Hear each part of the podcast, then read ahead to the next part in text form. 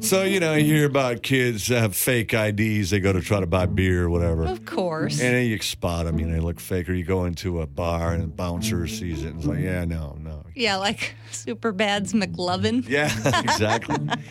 so this girl's 18, Oklahoma. Name is Blake Lee. Blake Lee Sands. And allegedly, she tried to get into a bar in Edmond, Oklahoma. It's outside of Oklahoma City. She was turned away. The bouncer confiscated her fake ID. It was a Texas ID, by the way, with the name Mikami Queen. Oh, Makami Queen.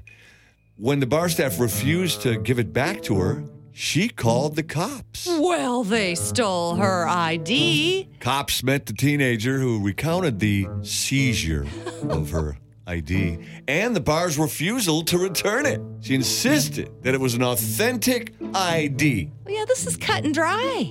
and that she was, in fact, Mikami Queen. But the officers ran the computer check and the license number on the Queen ID. Right. came back to a male.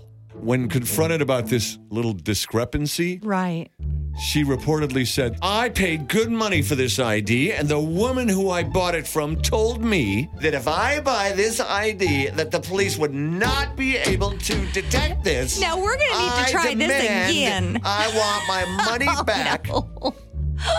You need to go find that person. She's fraudulent. Oh. Well, yeah, because she's got a little bail money to pay now. This, of course, was a, an unfortunate miscalculation on her part. And she was arrested on a felony charge of presenting a fake ID with the intention of misleading a peace officer. Oh, yeah. Giving it to the bartender's one thing, giving it to a cop is another.